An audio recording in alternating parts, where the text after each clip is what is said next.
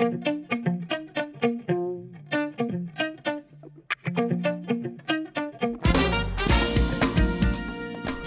کسی رو دیدین که مدام راجع به ظاهرش و اینکه چه جوری به نظر می‌رسه نگران باشه؟ بعضی از آدما خودشون فکر می‌کنن که اصلا چهره زیبایی ندارن.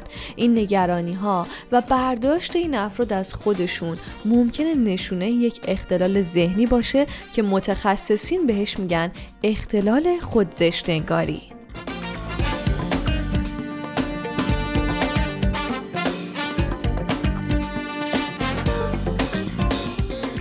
سلام من محلا هستم و شما به 45 مین اپیزود از پادکست چماخم در رادیو جوان گوش می‌کنید. تو این اپیزود قرار درباره اختلال خودزشتنگاری ریشه های به وجود اومدنش نشونه های اون علائمش و راه های درمانش صحبت بکنیم تا چماخم کار دستمون بیاد و ببینیم که آیا خودمون یا اطرافیانمون جزء افراد دارای این اختلال به حساب میایم یا نه.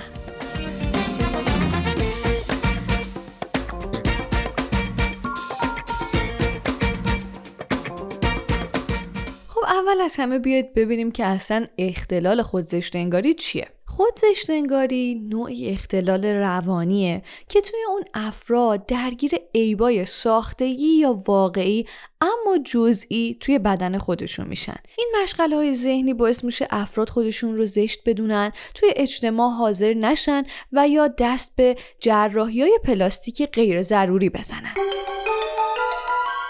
اختلال از یه جهاتی می‌تونه شبیه به اختلال اشتها یا اختلال وسواس فکری باشه.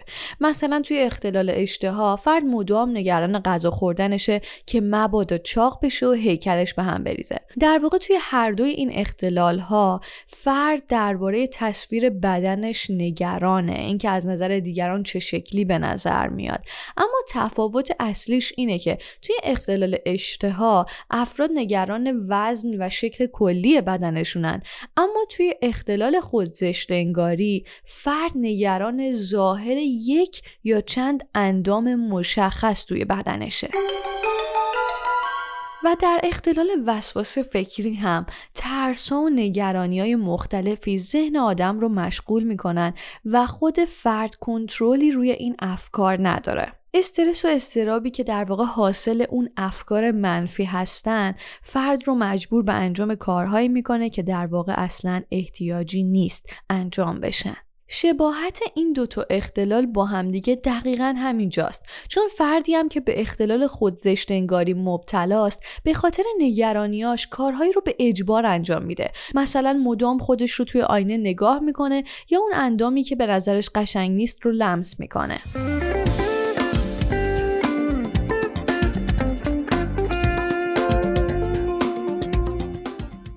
بیاید یه نگاهی داشته باشیم. ببینیم معمولا کدوم اندام ها یا کدوم عواملی هستن که می‌تونن ما رو درگیر این اختلال خودزشت انگاری بکنن. قبل از اون اینو باید بدونیم که خودزشت پنداری یک اختلالیه که هم خانوم ها می‌تونن بهش مبتلا بشن و هم آقایون و میزانش هم به یک اندازه است. معمولا از سن نوجوانی و اوایل دوره بلوغ می‌تونه این اختلال در ما شکل بگیره. قسمت هایی از بدنمون که بیشتر از سایر اندام ها می‌تونن درگیر این اختلال بشن اینا هستن.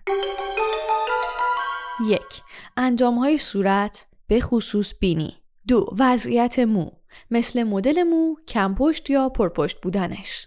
سه وزن بدن. نگرانی های درباره وزن بدن و یا ظاهر یک ماهیچه خاص. و چهار عیب های پوستی. مثل جوش مثل لکه زخم چین و چروک و یا خال. میشه گفتش که این چهار مورد رایج در این مواردی هستن که می‌تونن سبب این اختلال بشن خب حالا می‌خوایم با همدیگه بررسی بکنیم و ببینیم که علائم و نشونه های این اختلال چی می‌تونه باشه یک ناراحتی، نگرانی و استرس همیشگی درباره ظاهر. دو لمس و اندازهگیری مکرر عضوی که به نظرمون ناقص یا زشته. 3. مراجعه مستمر به جراحان پلاستیک یا متخصصین پوست و زیبایی برای برطرف کردن این عیب. چهار پرسش مدام از اطرافیانمون درباره پنهان بودن یا در معرض دید نبودن عضوی که از نظرمون قشنگ نیست. 5. بی تمایل بودن برای شرکت کردن در مهمانی ها یا جمع های عمومی و استراب داشتن موقعی که فکر می‌کنیم عضوی که قشنگ نیست در معرض دید قرار گرفته. 6. عیب گذاشتن روی یک اندام خاص و توجه زیاد به مواردی که از نگاه بقیه خیلی جزئی یا اصلا دیده نمیشن. هفت داشتن نگرش های غلط درباره ظاهر خودمون و نپذیرفتن دیدگاه های دیگران وقتی که اونها زیبا یا بدون نقص میدوننمون. و هشت رفتارهای تکرار شونده مثل نگاه کردن به آینه و رفتن با پوستمون تلاش برای پنهان کردن یک عضو خاص و چیزی که فکر می‌کنیم از نظرمون عیب داره و قشنگ نیست.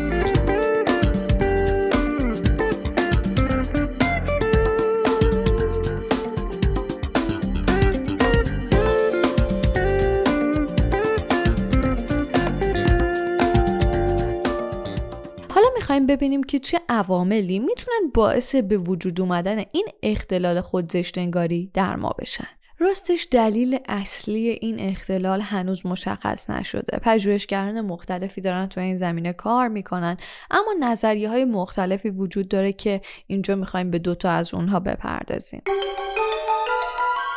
یکی از نظریه ها عامل ابتلا به این اختلال رو اندازه و عملکرد بخشهایی از مغز می‌دونه که مسئول پردازش داده های مرتبط با ظاهر بدنمون هستن. این واقعیت که اختلال خودزشت انگاری اغلب در افرادی که دچار سایر اختلالهای ذهنی مثل افسردگی شدید یا استراب هستن مشاهده میشه شاهدی بر اینه که این اختلال هم یک ریشه فیزیولوژیک داره. یک نظریه دیگه هم هست که میگه این اختلال وابسته به ژنهای ماست. احتمالا کسایی که توی خانواده خودشون بیمار مبتلا به این اختلال رو داشتن بیشتر امکان این رو دارن که اونها هم به این اختلال دچار بشن و در واقع سطح پایین هورمون سروتونین هم در ابتلا به این اختلال اصلا بی تاثیر نیست. البته یک سری عوامل دیگه هم هستن که می‌تونن باعث ایجاد این اختلال و یا تشدید اون در ما بشن. مثل ضعف عزت نفس در ما یا تجربه یک چوما و تنش های عاطفی در دوران کودکی. فشارهای اجتماعی به خاطر کلیشه هایی که توی جامعه که در اون زندگی می‌کنیم وجود داره و یا والدین و اطرافیانی که در دوران کودکی ظاهر ما رو مسخره می‌کردن.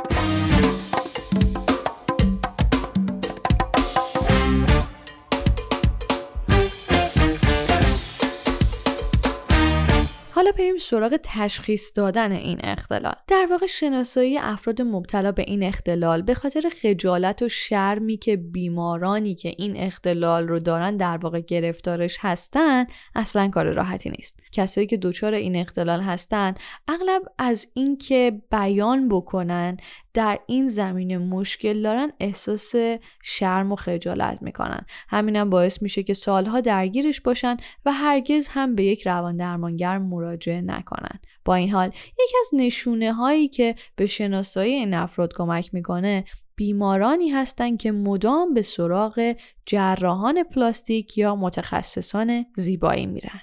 پزشکا برای اینکه بتونن این افراد رو شناسایی بکنن که آیا واقعا درگیر اختلال هستن یا نه معمولا سوابق پزشکی بیمار رو بررسی می‌کنن که ببینن آیا واقعا اشکالی در اون اندام خاص وجود داره که بیمار واقعا به شدت نگرانشه یا اینکه تمام اینها ساخته و پرداخته ذهن اون فرده. در صورتی که یک پزشک به وجود این اختلال شک بکنه می‌تونه بیمار رو به یک روانکاو یا روانپزشک ارجا بده. این افراد هم با مشاهده علائم رفتار و نگرش های فرد می‌تونن وجود چنین اختلالی رو تشخیص بدن. یکی از راهکارهایی که به افراد دارای این اختلال کمک می‌کنه مراجعه به یک روان درمانگره. یک روان درمانگر بسته به شرایطی که فرد داره می‌تونه یا با گفتگو و تغییر نگرش یک بیمار درباره خودش این اختلال رو برطرف بکنه که اصطلاحا میشه بهش رفتار درمانی هم گفت و یا در صورت لزوم می‌تونه از دارو درمانی هم استفاده بکنه. پس اگر فکر می‌کنین خودتون یا یکی از اطرافیانتون ممکنه به این اختلال دچار باشه اولین قدم می‌تونه مراجعه به یک روان درمانگر باشه. اما از این نکته قافل نشیم که حمایت های عاطفی خانواده افراد مبتلا به این اختلال نقش خیلی مهمی توی روند بهبود این افراد دارن. اگر خانواده ها از این اختلال اطلاع داشته باشن دو تا حسن داره. یکیش کمک به تشخیص سریعتر این اختلال هست و دومیش حمایت از فرد مبتلا به اون برای کم کردن شدت این اختلال و همچنین علائمش.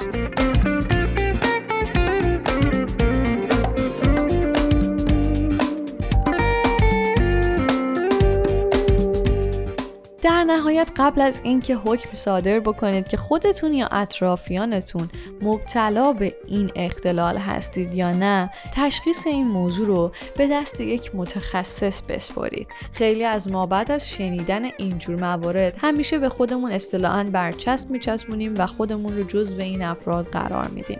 اما بهتره به یک پزشک مراجعه بکنیم با افراد خانوادهمون صحبت بکنیم و از اونها هم بپرسیم که آیا ممکنه که ما مبتلا به این اختلال باشیم یا نه.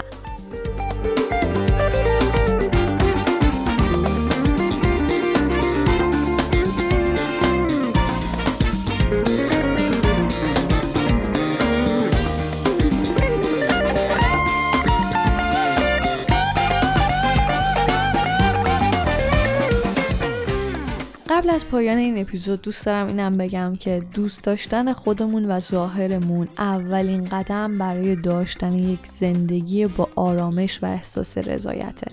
اگر بتونیم خودمون رو دوست داشته باشیم با هر ظاهری که داریم این شانس رو خواهیم داشت که به اطرافیانمون هم بتونیم عشق بدیم و زندگی خوبی رو تجربه بکنیم. همه ما خوبیم. به اندازه خودمون.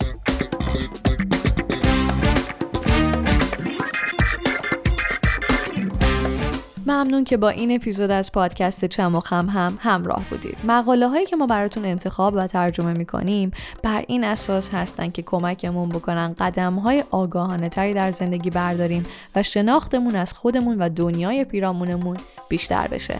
اگر از شنیدن این پادکست لذت می‌برید خوشحال میشیم که ما رو به دوستان و اطرافیانتون معرفی بکنید. تا یک اپیزود دیگه بدرود.